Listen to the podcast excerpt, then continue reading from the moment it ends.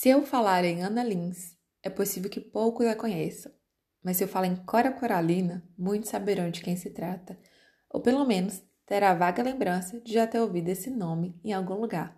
O podcast de hoje, ou aliás, o episódio do nosso podcast de hoje, vai falar um pouco sobre Cora e toda a importância que ela dá sobre memórias.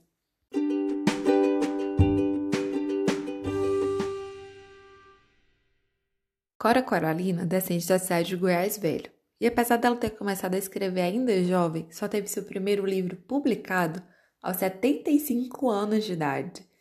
Gente, isso mesmo, 75 anos de idade.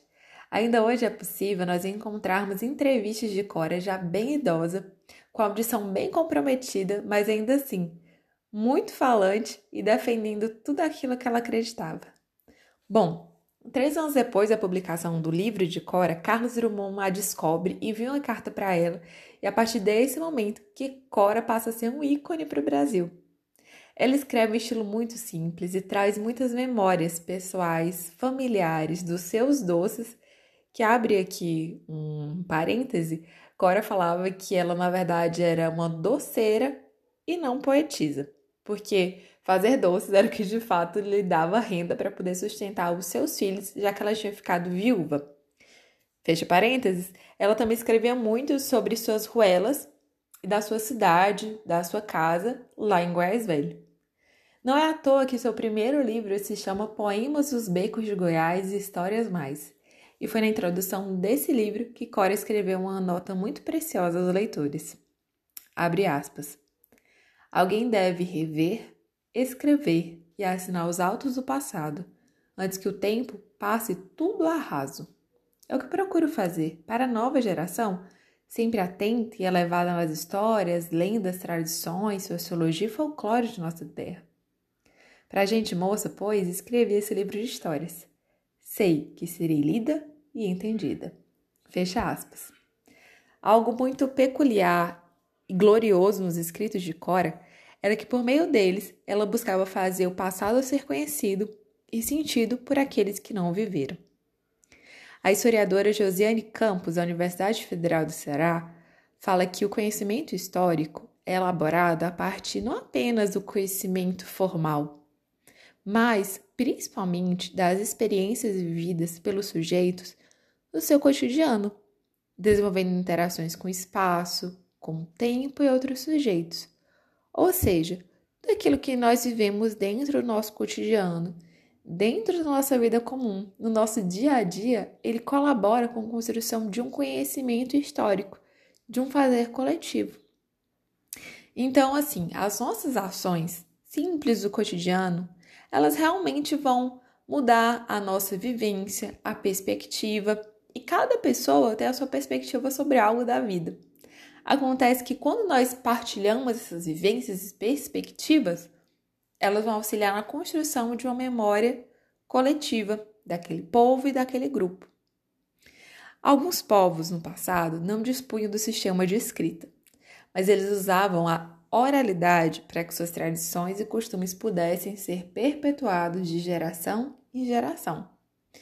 Além da oralidade, tinha também a vivência coletiva, ou seja, a experimentação de algo que era comum para aquele povo. Só que essas coisas são coisas não palpáveis, não é tangível. E aí, depois de um tempo, isso foi transformado em patrimônio imaterial. Conforme o Patrimônio Histórico e Artístico Nacional, o Instituto, aliás, é de Patrimônio Histórico e Artístico Nacional, IFAM, o patrimônio imaterial é tudo aquilo que diz respeito a práticas, domínios da vida social que se manifestam em saberes, ofícios e modos de fazer, celebrações, formas de expressão cênicas, plásticas, musicais ou lúdicas e nos lugares como mercados, feiras, santuários que abrigam práticas culturais e coletivas. Cora, no passado dela, já sabia a importância de preservar não somente o belíssimo casario da cidade de Goiás Velho, mas também de manter vivo e perpetuar aquilo que era imaterial e era tão importante quanto. Foi a partir de Cora, por exemplo, que os doces cristalizados ganharam vida e hoje são tidos como uma das questões turísticas do Goiás Velho.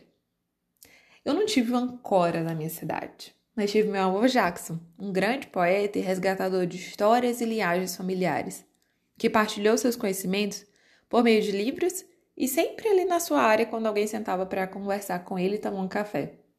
Tive meu tio Edilson, um exímio historiador disposto a de fato desenterrar o passado e fazer ele ser presente, que abriu o primeiro museu da cidade e também de fato resgatou uma capela histórica no interior da nossa cidade.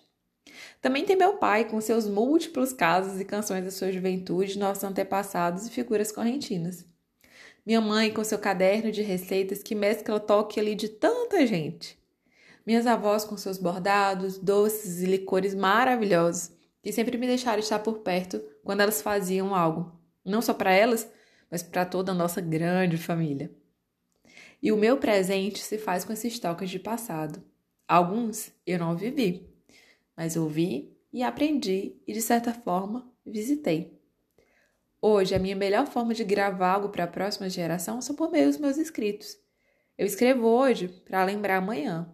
Ou como diria Cora, eu escrevo e assino os autos do passado antes que o tempo passe tudo a raso. E você? Qual é a sua forma de guardar memórias? por música, fotografia, pintura, receita, bordado, colagem, causos, questões orais? Seja como for, não deixe hoje morrer guardado dentro de si. Partilhe daquilo que você tem, do seu olhar, da sua arte, da sua perspectiva, para que isso possa se misturar ao coletivo e seja perpetuado para além de nós. Para finalizar esse episódio, eu quero ler para vocês um trecho de um escrito de Cora chamado Antiguidades. Diz assim: Quando eu era menina, bem pequena em nossa casa, certos dias da semana se fazia um bolo assado na panela, como um testo de borralha em cima. Era um bolo econômico, como tudo antigamente, pesado, grosso, pastoso, por sinal que muito ruim. Eu era menina em crescimento, gulosa, abri os olhos para aquele bolo que me parecia tão bom e tão gostoso. A gente, mandona lá de casa, cortava aquele bolo com importância com atenção, seriamente, eu presente, com vontade de comer o bolo todo. Era só olhos e bocas e desejos daquele bolo inteiro.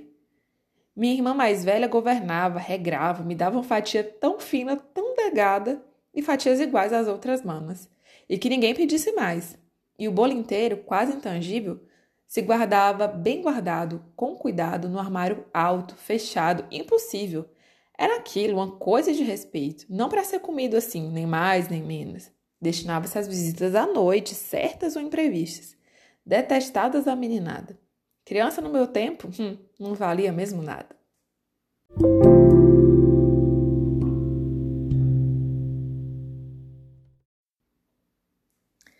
E é assim, entre escritos de Cora, memórias e lembranças, que eu encerro o episódio de hoje, Lembrando a você que a gente se encontra de novo daqui 15 dias nesse nosso espacinho de comunicação.